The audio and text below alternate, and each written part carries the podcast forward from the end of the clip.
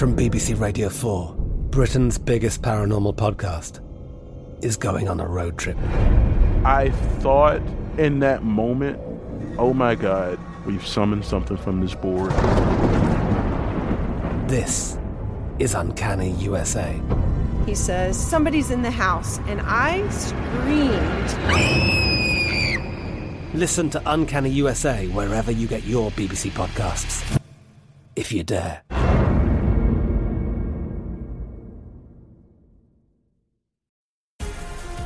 Black Effect presents Family Therapy, and I'm your host, Elliott Connie. Jay is the woman in this dynamic who is currently co parenting two young boys with her former partner, David. David, he is a leader. He just don't want to leave me. But how do you lead a woman? How do you lead in a relationship? Like, what's the blueprint? David, you just asked the most important question. Listen to Family Therapy on the Black Effect Podcast Network, iHeartRadio app, Apple Podcasts, or wherever you get your podcasts.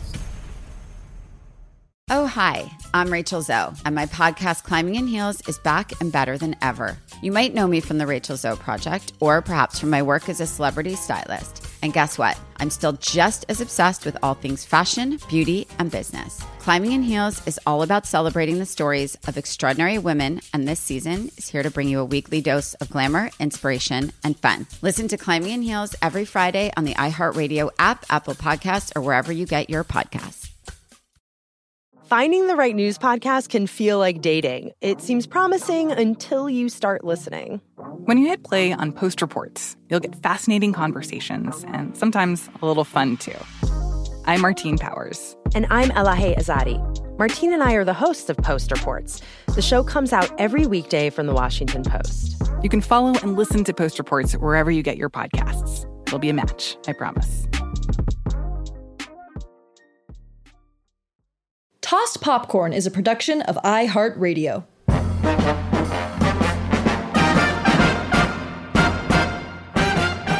Hi, I'm Liana Holston. And I'm Sienna Jekyll. And welcome to Tossed Popcorn, the podcast where two idiots watch every film on the AFI's 100 Greatest American Movies of All Time, the very slightly less racist 10th Anniversary Edition. This podcast is a safe space for people who don't know anything about movies. Today we're watching Casablanca, number three on the AFI list. Warning, there will be spoilers for this very old, silly film. We'll start with our voice memoed predictions. We take note at the beginning of each movie for each other. We record on our phones what we think it's about right before we watch. Sienna, here's my prediction of what I thought Casablanca would be. Hi, Sienna. It's Liana. I'm about to watch Casablanca. I've seen this film before. I saw it in 2017. I hated it so much. um, I watched it in a movie theater in the summer because I thought the movie theater would have air conditioning, but it was that old Art Deco theater off campus, and it did not have any AC. I was very sweaty the whole time. I was eating a chocolate bar, which I instantly regretted. A friend of mine did once make a fun, cute joke that it was like I was experiencing Casablanca in 4D. So that's something. Okay, bye. Okay. There's no information about the actual film for you. but now I know, you know, your general feelings about it. Now I know what it means to you. That's true. Uh, yeah, it's the vibe. It was less a prediction, more a vibe check from me. Mhm. Okay, here's my prediction of Casablanca. Hi, Liana. It's Sienna, your podcast partner. So, Casablanca, I know that this ends with a plane, with flying away in a plane, and for that reason, I believe that I once thought I'd seen Casablanca when I saw a movie in a hotel that ended with a plane. So, based on that, I'm going to guess that a woman is in a field, has a love story with an imaginary man, and then at the end she leaves through the heathers. That's it. Bye bye. Love you. I think the movie that I saw was actually called Through the Heathers. Oh.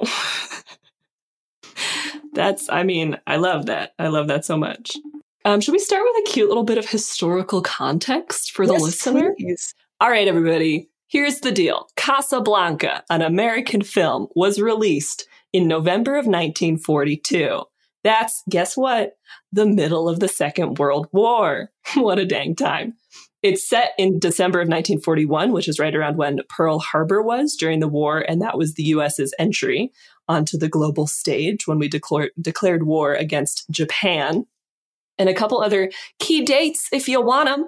If you don't, press that skip 30 seconds button. I don't care. Uh, here we key go. Facts, key facts. Key facts, key dates. We love it. Uh, November 8th, 1942, US and British troops land at several points on the beaches of Algeria and Morocco, Morocco being where Casablanca is. Oh. November 26th, Casablanca premieres in New York City. January 12th to 23, there was 23rd, wow, there was something called the Casablanca Conference. Churchill and FDR met in Casablanca to talk about their next moves. And that is also where they decided that they were going to demand unconditional surrender from Germany, Italy, and Japan, which ended up having a million bummer ramifications going forward. and the interesting thing is, on the last day of the Casablanca conference, Casablanca the movie had its official US premiere. One other important date is that in June of 1940, the Germans marched through Paris. That becomes a very prevalent part of this movie. Wow. Those are great facts. Hello, everybody who just skipped 30 seconds. We just heard some wonderful facts. So, geez, so I was wondering about that, that Casablanca was a real a real place that all that was was a true a true story in certain I- ways I thought you might ask, is Casablanca real?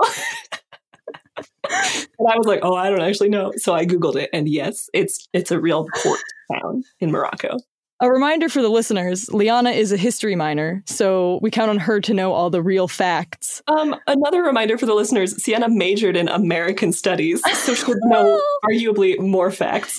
well it's the world war.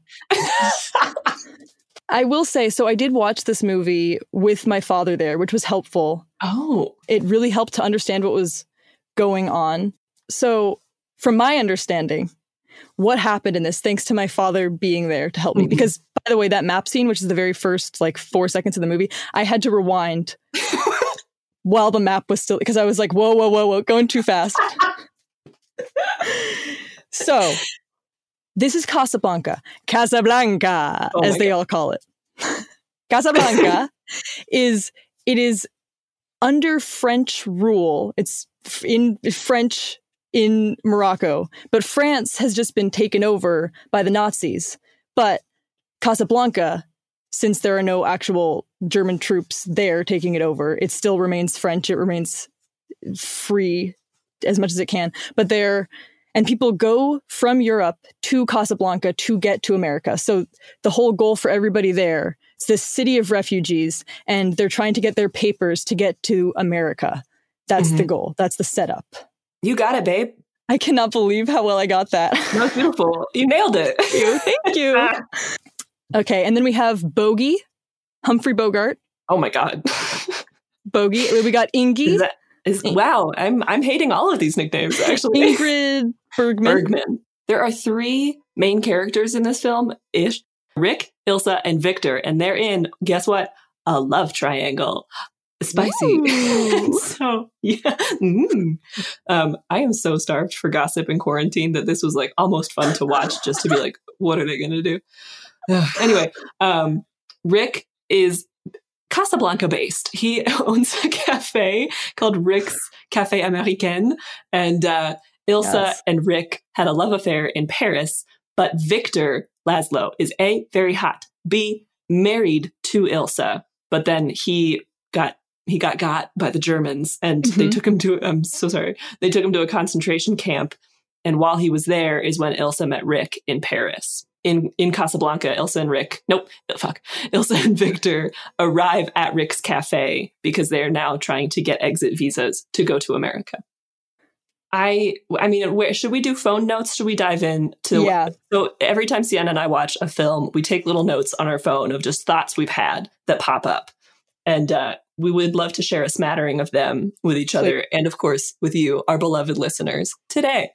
Well, I gotta say, I love anything that starts with a map because I immediately am like, oh, all right.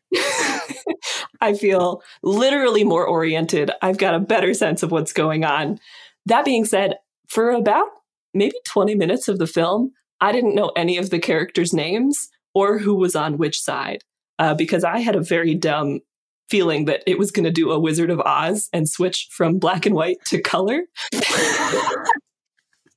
so you were waiting for that, and so you weren't really paying attention. I was like, well, okay. At some point, I'm going to be able to tell who's German and who's French because it's going to be in color and their uniforms are different. so I can just wait for that part. So, okay, Liana, is that what you think all movies before like the 60s did? That they all yeah. change at some point? They start out with five minutes of like grim facts about the world through a newscast. And then they're like, and now we're in Oz. And it's color. oh, I'm so sorry. You must have been so disappointed when you got halfway through. I couldn't believe. I was like, this intro scene is so long. At the beginning of the film, we start with a man in white being chased through Casablanca by officers, and he ends up getting shot. I gotta say, I love one of my first phone notes was that all of fighting in 1940s film is just tastefully yanking people. even when they die, even when they're killed. It's just a yank. You get yanked with a bullet and then it's like, "Oh, they fell." It's literally it's it's my kind of violence because I really can't stomach any gore. So for me it was like the most I can handle was the is the hint of a gunshot going off and then a man in a white suit just tumbling to the ground with some smoke behind him. For sure. so much smoke. That was one of my notes actually was uh, smoke. There's just smoke everywhere. my dad and I were like uh, we thought it was so funny that these people are like, "No, don't kill me. I'll stay alive. I won't die here in Casablanca." like a drag from their cigarette. Life is sacred. oh my God. Just filling their lungs with smoke. I had a similar thought of um, at the very beginning, a plane flies low over the town, and there's that that beautiful woman because they're all beautiful because it's an insane industry. And she looks at the plane and she's like, "Maybe tomorrow we'll be on that plane." And I was like, "Girl, you don't want to be on that plane. It was rickety at best." oh my god! Don't fly transatlantic in that. Okay, um, a note I have. One of my favorite parts of this movie was the extremely chaotic woman on Spanish guitar. Do you remember her? Of course. so Rick's Rick's Cafe American or whatever. At this cafe, that's where Sam plays. That's Rick Bogey owns the the cafe, mm-hmm. and one of the performers. There's like three songs in this, and one of the songs is sung by this like opera singer, it seems like, who's timidly like patting the neck of her guitar, singing like, and not even really playing the uh, actual the actual instrument. It was so so funny to me as a person who plays guitar. I've never actually seen that being a way that you play, but I guess it's like exotic. I guess it's Spanish. Wow, I didn't know you played guitar. I do. I do play guitar. Okay, instrument brag. I really missed in this film that British couple from the very beginning. Do you remember them? They were sitting at a cafe table and reading the newspaper or something, and they turned to somebody and were like, What's going on? And the person explained it, and then they sort of just chuckled with one another, and one said, We hear very little and we understand even less. and I was like, Well, that's a fun vibe. Can that can that be refeatured later on, please? Can we get a reprise? I would love. And then we didn't. They should come back and just be doing commentary throughout the whole film. Oh my God, I would love if it had a Greek chorus that was just a clueless upper class British couple. I think, well, golly, Jesus, things are really taking a turn. Another tiny gun's been pulled. Um, well. so she was with Rick and Victor? Scandal! Can't wait to talk about this over tea. Oh no, Richard, it's time for an ad break. We'll be right back.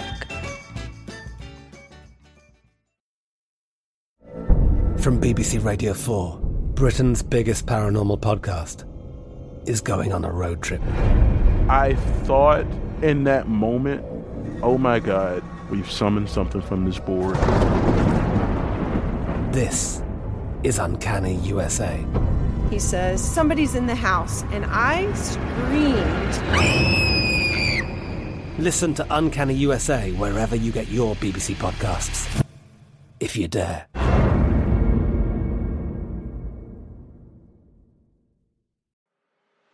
I'm Elliott Connie, and this is Family Therapy.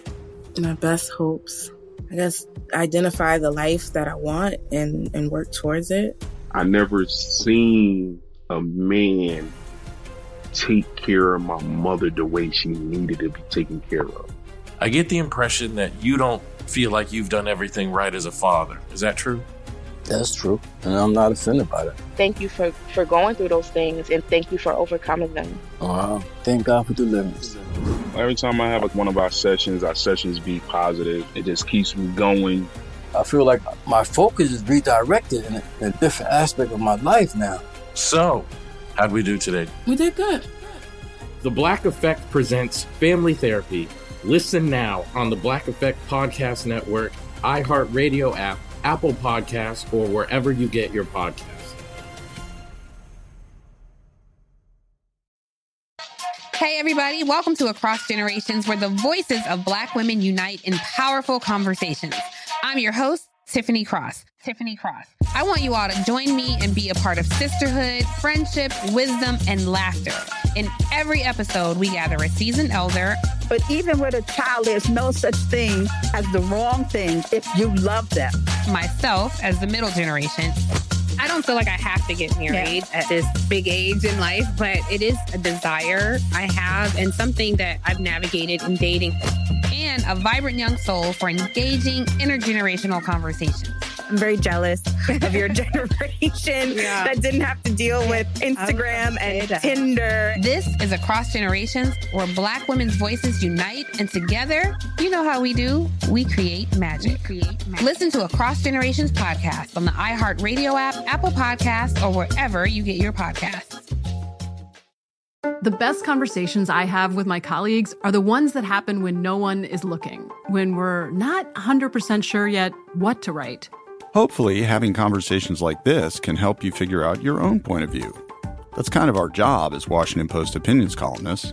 I'm Charles Lane, Deputy Opinion Editor.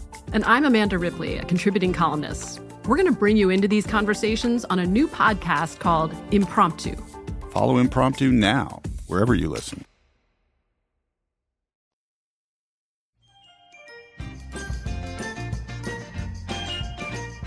There were many moments in the film where I thought, wait, is this a musical?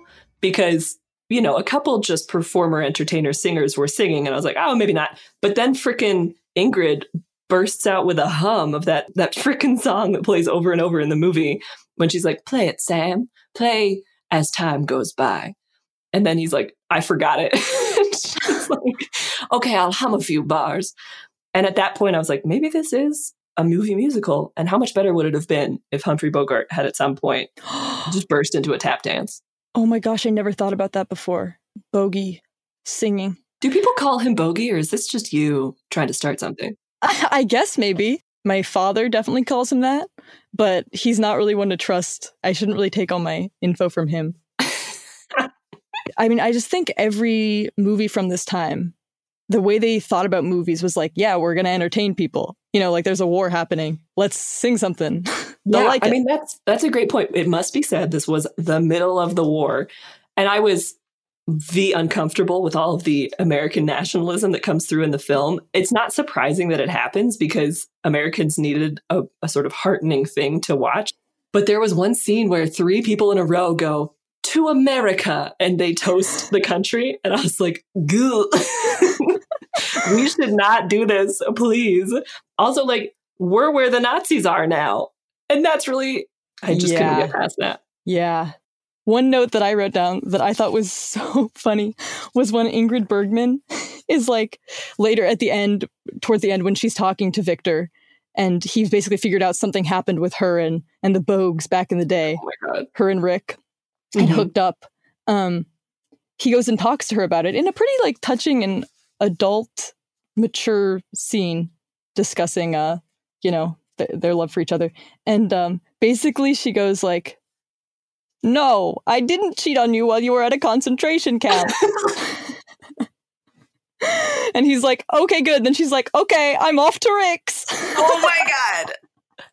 I I I'm I I am infuriated at this film for casting Humphrey Bogart as Rick because Victor Laszlo is so objectively hotter than Humphrey Bogart. I'm sorry. I'm so I'm sorry to say it. It's a hot take and it's one that I will stand by because holy God, this Victor guy, I thought it was Jude Law when he walked in. And then my brain was like, it's 1942. He's that's not Jude Law.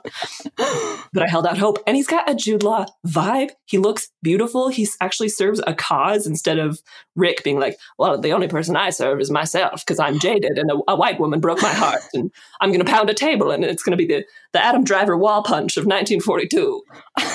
the Adam Driver wall punch of 1942 is when Rick slams his fist on a table after Ilsa leaves his cafe. He's been drinking for hours because she just showed up. He hadn't seen her in years. She showed up with her husband, who everybody thought was dead. And then they left, and he's been a grumpy boy sitting in the cafe. So then he pounds his fist on the table. And in that moment, it had big, big marriage story vibes. A film I have not seen, but I just, I've seen the memes. I did love that line. I'm the only cause I'm interested in. Can you imagine so somebody gross. tweeting that right now? Yes, we're seeing it happen. I think that's also why it was so unappealing. It's like we're seeing a lot of white men these days be like, I'm apolitical. White people in general, not just men, but a lot of white men saying, yeah. like, well, you know, this isn't about me. Like, it's, I don't need to have a voice in this. I just need to worry about myself. Rugged mm-hmm. individualism, America, blah, blah, blah, blah, blah, blah. And that is also why it sat so poorly with me. Is like, right. there's stuff going on. You got to go help people. It's just so funny to frame it as a cause. Like there are so many causes out there, and I'm the only cause I care about. Self care. so funny. He just starts doing a face mask. May I do? I've got a few quick rants that I just Please, I'd love to hear. Okay. It sounds like Rick's dialogue was written by Ernest Hemingway. And that is not a compliment because at one point Rick says, I remember every detail. The Germans wore gray, you wore blue. What? What is that? That's very much got a farewell to arms vibes. Again, not a compliment. We also have to talk about during that long flashback, which I did not need 15 minutes of my life, I will not get back during a flashback montage in Paris.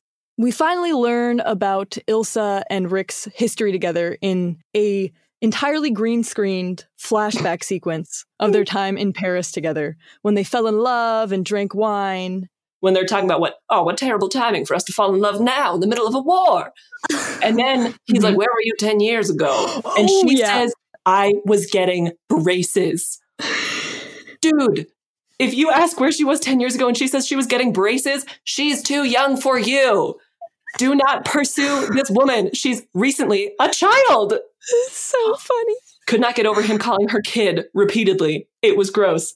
I also got to ask that scene where she goes to the market and is just looking at lace back in Casablanca, while Victor is in a meeting, Ilsa decides to traipse through the market and spend a while looking at a lace tablecloth.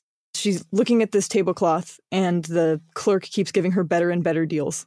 Girl, what are you doing? You got to evacuate this country. You can't be buying a tablecloth right now. I was wondering what the lace was for. I was Nothing. like, are you going to sew it into something? Is it going to be a tablecloth? Also, that deal was so good. Why didn't she take it if she was oh. going to look at it? it was a visible bargain. And she said, no, Richard. um, Captain Reynard should be me too'd. I'm infuriated that this character is allowed and celebrated in this film. The the through line in the movie of him making women sleep with him to get their exit visas disgusting. The fact that the last line of the film is the protagonist of the film becoming friends with this monster, holy God, I hated it. This is very awkward, and uh, I'm going to tell you why. Oh, God. Because one of my favorite things about this movie. Sienna, no. I wrote down two things. I wrote, I wanted to ask your favorite character and tell you about mine. And mine was Mine was definitely the police chief. No. and then my other thing that I wrote, my final phone note was I didn't know this was a movie about best friends the whole time. Were you not at all bothered by him seducing women? I I guess I definitely was. I just Okay, so there are certain parts about this movie that the charm of the the 1940s gave it some points for me. Ew. Some some of the witticisms were too Hemingway-esque, like you said, but almost all of his were so funny. I loved it. okay, but just because he's funny doesn't mean he's not a predator. That's really I mean, you're making you're opening my eyes to the the other way to see to see this character because that's true. And I also didn't pick up on that for quite some time. Well, and I'm going to say because I I saw this movie a few years ago and I didn't pick up on it then. It was only upon rewatching and when I had to be paying a bit more attention that I noticed it and I was like, "Whoa, this is gross."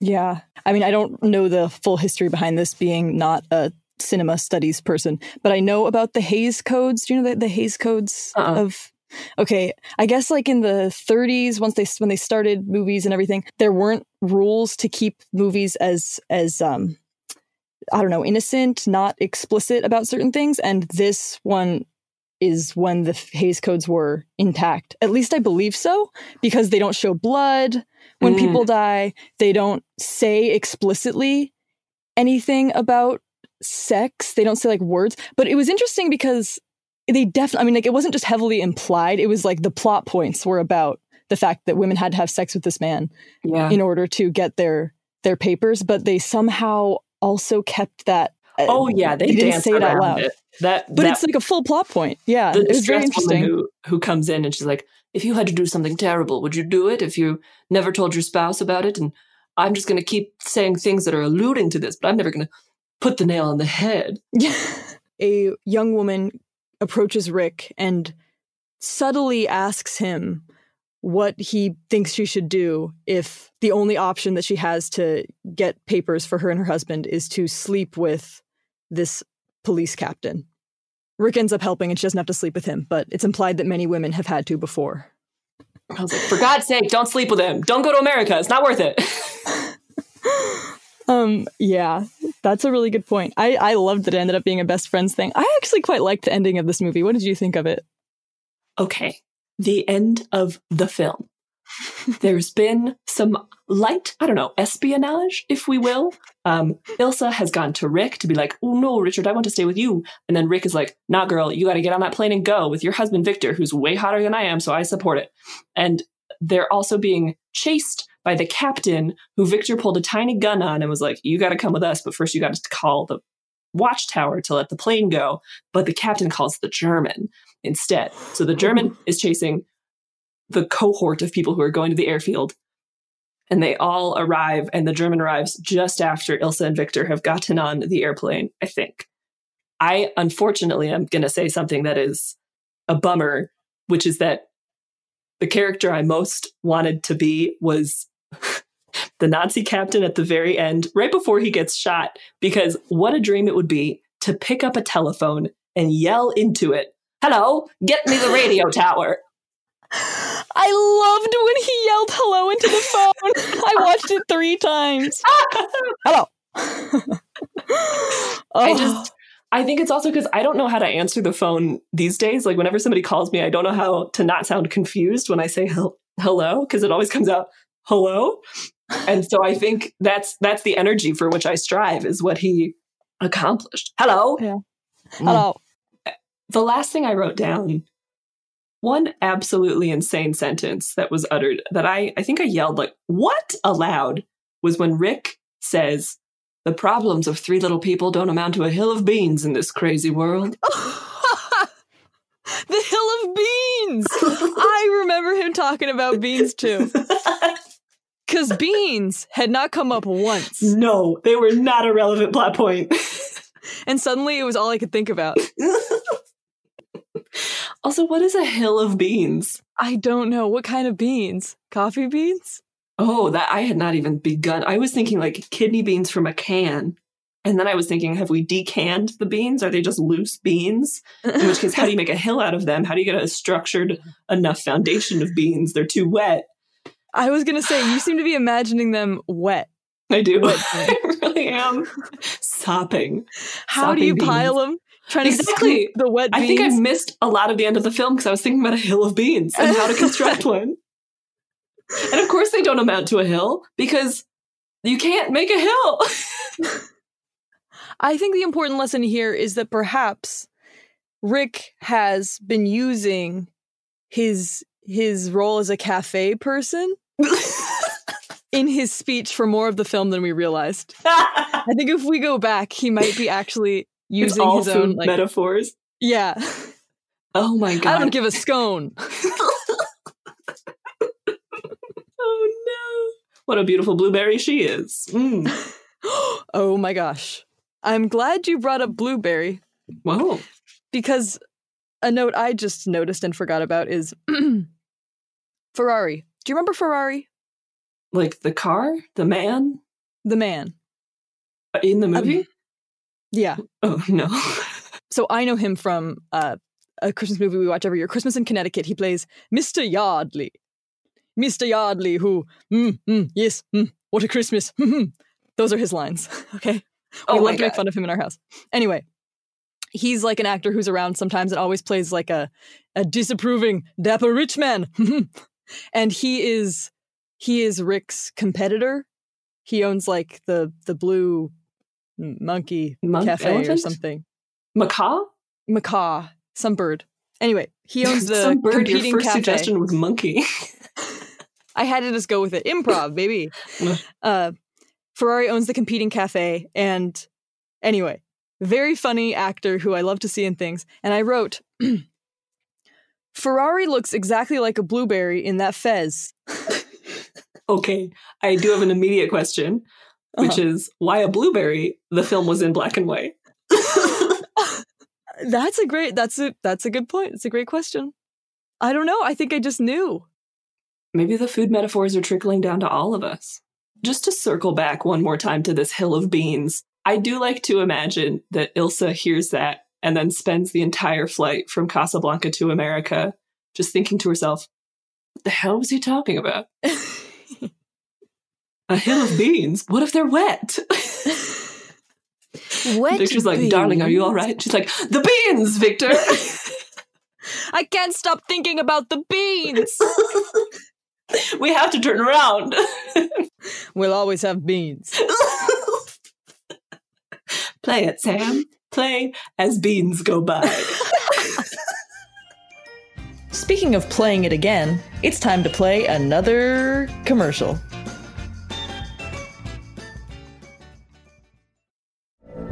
From BBC Radio 4, Britain's biggest paranormal podcast is going on a road trip.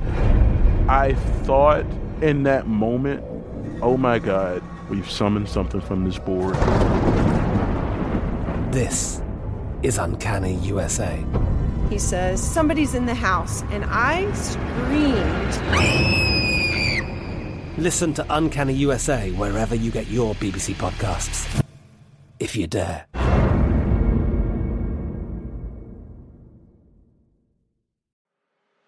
I'm Elliott Connie, and this is Family Therapy. My best hopes.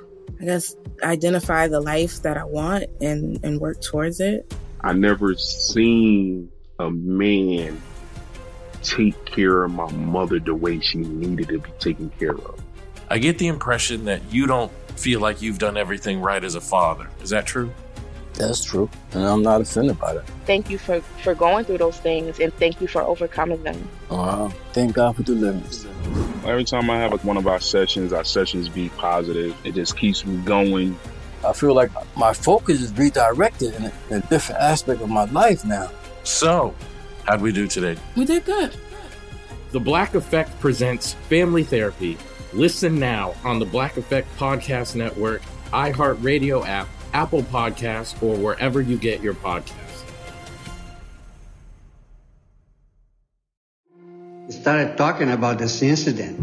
Drugs and uh, officials cover up. you couldn't believe it. From iHeart Podcasts. It's like the police knew who he was before they got here. A story about money, power, and corruption. The medical school dean at USC was leading a secret double life. She's breathing right now? Yes, she's absolutely breathing. I'm a doctor, actually. There's no way that that guy's a doctor. I'm Paul Pringle, and I'm an investigative reporter for the LA Times. This is the story of an investigation that starts in a hotel room in Pasadena, California, and reaches all the way to the top of two of the most powerful institutions in the city of Los Angeles. When people fall in line, they fall in line. Looking back, I realized, oh, everyone knew. This is Fallen Angels, a story of California corruption. We're always going to have predators. It's the good people who stand by and do nothing that allow them to flourish. Listen to Fallen Angels, a story of California corruption on the iHeartRadio app, Apple Podcast, or wherever you get your podcasts.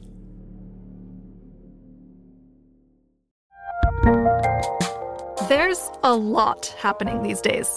But I have just the thing to get you up to speed on what matters without taking too much of your time.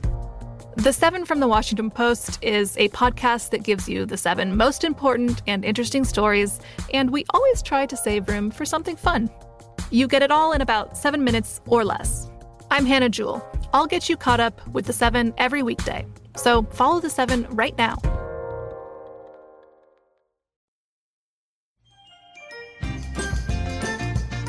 Okay, well, I'm gonna give some final uh some final badges and trages, as I call them. Um, so I would rate this four fez caps out of five. Oh my god.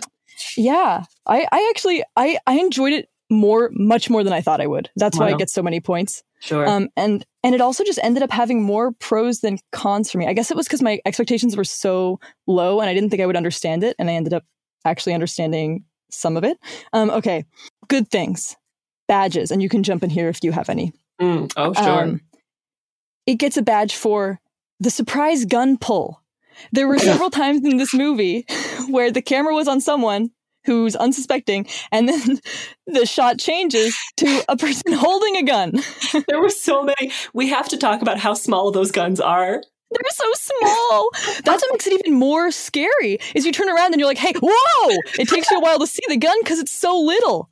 You have to scan their whole body before you realize you're staring into the barrel. During the France montage, much as I hated it, I did enjoy learning that disco balls existed in 1941. Oh my gosh, I didn't notice that. Where did that come up? Okay, great question. I don't know. it was like they're dancing a club of some sort, and it's a high angle shot, and you can see a disco ball. Really? And I was like, what? Yeah. Okay. Can you believe? Listen, everybody, I missed that the first time, but I'm going to watch this movie again just for that. No, don't do that. That's worthwhile for everybody. No, it's not worth it. I'll find a screenshot. I'll send you a gift. That's a great. Easter egg. That should be in the special features of this film. Like, look for the disco ball. Maybe they added it in post. Oh my god. Yeah, the remastered edition. You're like, what does this movie need? You know what? I think it needs a sense of disco. Uh, it also gets a badge for, oh, explaining everything to me in great detail at the end. in my book, uh, that's a good a movie. Oh my One God. that at the end says, all right, here's exactly what she's doing, and here's exactly where you're going to go, and here's exactly why I did everything that I did. Thank you, Bogey. no ambiguity at all. Um, it also gets a point for the old Hollywood wit, as I said, though I see how that could also be a trage because sometimes it was a little gross. Yeah. Do you have any to add into the badges you'd give it? Uh, I do have trages. okay, great. Well, why don't you kick it off? Okay, and listener, for anybody who's confused, a trage is is the opposite of a badge. It's because it was a, a tragic part of the film that this happened. So it's you know instead of awarding, we would sort of I don't know slap with mud this thing. Yeah. Everything I said before, and then also I the scene where all the Germans are coming together and singing a German song. A lot of German officers stand up and start singing a rousing rendition of a German nationalist song, very much like Tomorrow Belongs to Me from Cabaret vibes. Is just such an argument for why we should never let white men sing in groups. It's too risky. We just don't know what could happen. Um, and so to counter them, Victor Laszlo, hot, hot Victor, rallies the room and gets, I believe, Sam to play the Marseillaise. And so the whole room sings the French national anthem to outsing the Germans uh, as a show of French patriotism. It really has a strong vibe of every high school musical theater student trying to outsing one another. um, but I got I have to give a trage to every time that Ingrid Bergman's character, Ilsa, said something along the lines of, everything she knew or ever became was because of him. Or at the very end, when she and Richard have just finished like pressing their mouths together, I'm not going to call that a kiss because I was cringing the whole time. So after this whole love triangle, the confusion in Paris, where Ilsa was dating Rick even though Victor was still alive, she thought he was dead, blah, blah, blah, blah, blah. She basically has to clear it up with both men. She tells Victor, listen, I'm sorry about that. And Victor's really cool with it because he's so hot and cool. and then she goes off to see Rick and to explain that she'll stay with Rick forever if she let if he lets Victor go. Okay, that's it. And she turns to mm-hmm. him and she says, I don't know what's right any longer. You have to think for both of us now. Awful. that. Boo Yeah, that was heck. awful. Yeah, that was awful. Those are my I did write. Never let a man think for the both of you. Yeah. Yes, it's so dangerous. I would give this Oh. uh, one gin joint out of five, and only I would only give it one because of Sam. a trage for um, on-screen reading. I know a lot of these old movies are going to do this to me. And no matter how much time they give me, when they hold a note up to the camera, I will never be able to read it all. They use cursive. Sienna, have you seen Star Wars? I have. I don't understand a thing. And part of that likely comes from the the crawl, the text crawl. Right. It's my worst nightmare. I just enjoy the colors like the yellow and the the black. Oh my god. Colors I thought I would get to enjoy in the film Casablanca, but I was wrong. And then um, I was pretty unimpressed by the wardrobe as far as a 40s movie goes. That's one thing that Oh can be gosh. entertaining. But I since she was the only woman, and she changed like once. They dressed her like a Pixar lamp about to go to the beach. That is so accurate. Especially because the lamps in this were really like dressed up. Yeah. So when she was fancy, you know, she was like a fancy lamp. That's so true. Yeah, that's a great Anyway. point. I wonder if in real life the wardrobe was more vibrant because it was actual colors. Yeah. That just didn't come across. Oh, I gotta also give a trage to that woman at the beginning who's like, Where were you last night, Rick? I'm so distraught. I'm just taking shots at the bar. And then I'm gonna sing the Marseillaise in a million tears later on in the film. And then Oh, I'm gonna go. so- And that's me. Goodbye. yeah, she was hilarious. Gosh. Well, interesting. I'm, it's intriguing that you liked it that much. No, I love it. I hear your perspective. I would give this one on the higher side because of how entertained I was by the the fun characters here and there. I also recognize some of the characters from some Christmas movies I watch, so it was fun to see them. That old like company cast they had back in the day. Oh my gosh. Well, are you ready to embark on our segment, How to Pretend You've Seen This Film? If you're ready, I'm ready.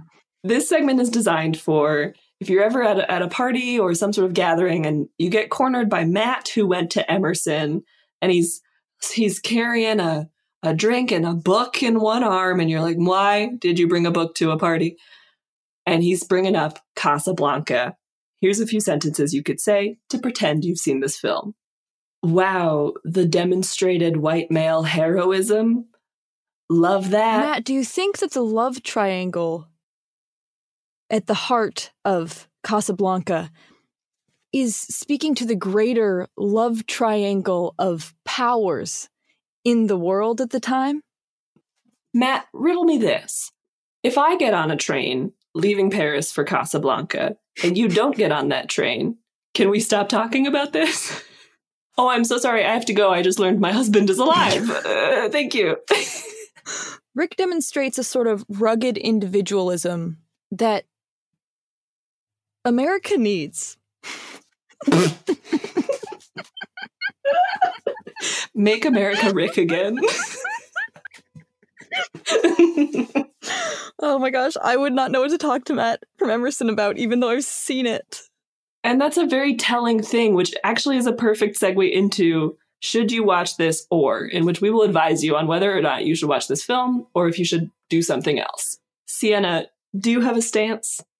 Yes, okay, after watching this film, I think I would watch it again with children someday. What? Because I'd be interested what something about it was sort of fun and spirited enough. I can't remember it now after not sitting and watching it right now, it just feels very boring to think about. But at the time, it felt kind of nice to watch. And I, I remember thinking I would like the opposite of a Matt from Emerson to be sitting next to me, but instead a small child to hear what they had to get out of it. Hmm.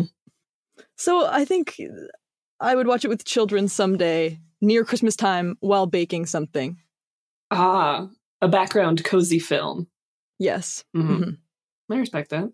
I, for me, this question is always going to be um, should you watch this or should you watch 1917, the perfect film? Once again, friends and family, George Mackay, if you're near, um, you gotta watch 1917. Uh huh. And can you It's- explain? Hey, hear me out. It has a lot of similar features. We got war, we got white people, we got um, music. The music in 1917, honestly, that score slaps, and I will stand by that. It is a good score. It stands on its own. If you're reading a book about World War One um, as, as a follow up after watching the film for the third time in theaters, it's a really good complement. And and 1917 also is a love story if you watch it the right way. Okay, thank you. The end. When I saw 1917 hmm. with Liana, because we both loved it so much, we decided to see it again. Yeah. This was like her, I don't know, Second. 13th time seeing Okay, second Okay. time seeing it. she came with a book from the library.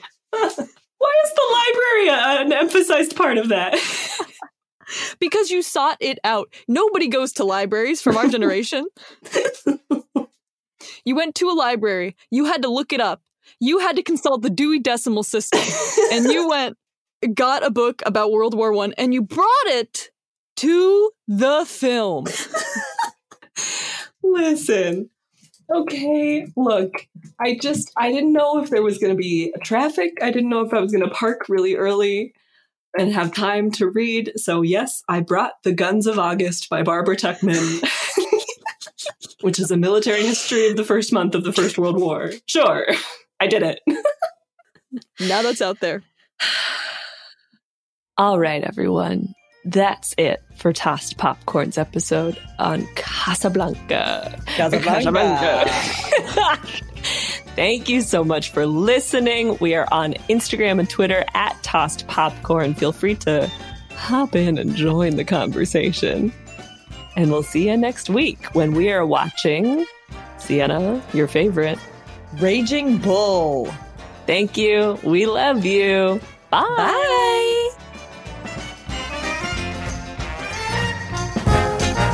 Us on Instagram as at Sienna Jekyll and at Liana Holston. Please check the description for the spelling of our dumb names. We put out episodes every Tuesday, so make sure to subscribe so that you don't miss an episode. See you next week on Tossed Popcorn. For more podcasts from iHeartRadio, check the iHeartRadio app. I'm Katya Adler, host of The Global Story.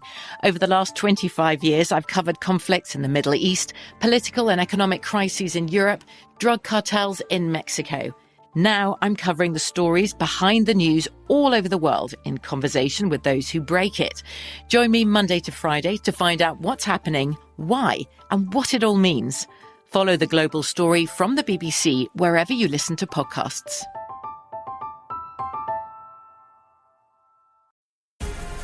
The Black Effect presents Family Therapy, and I'm your host, Elliott Connie. Jay is the woman in this dynamic who is currently co parenting two young boys with her former partner, David. David, he is a leader. He just don't want to leave me. But how do you lead a woman? How do you lead in a relationship? Like, what's the blueprint? David, you just asked the most important question. Listen to Family Therapy on the Black Effect Podcast Network, iHeartRadio app, Apple Podcasts, or wherever you get your podcasts. I used to have so many men. How this beguiling woman in her 50s She looked like a million bucks. scams a bunch of famous athletes out of untold fortunes. Nearly $10 million was all gone. It's just unbelievable. Hide your money in your old rich man because she is on the prowl. Listen to Queen of the Con, Season 5, The Athlete Whisperer, on the iHeartRadio app, Apple Podcasts, or wherever you get your podcasts. Oh, hi, I'm Rachel Zoe, and my podcast, Climbing in Heels, is back and better than ever. You might know me from the Rachel Zoe Project, or perhaps from my work as a celebrity stylist. And guess what? I'm still just as obsessed with all things fashion, beauty, and business. Climbing in Heels is all about celebrating the stories of extraordinary women, and this season is here to bring you a weekly dose of glamour, inspiration, and fun. Listen to Climbing in Heels every Friday on the iHeartRadio app, Apple Podcasts, or wherever you get your podcasts.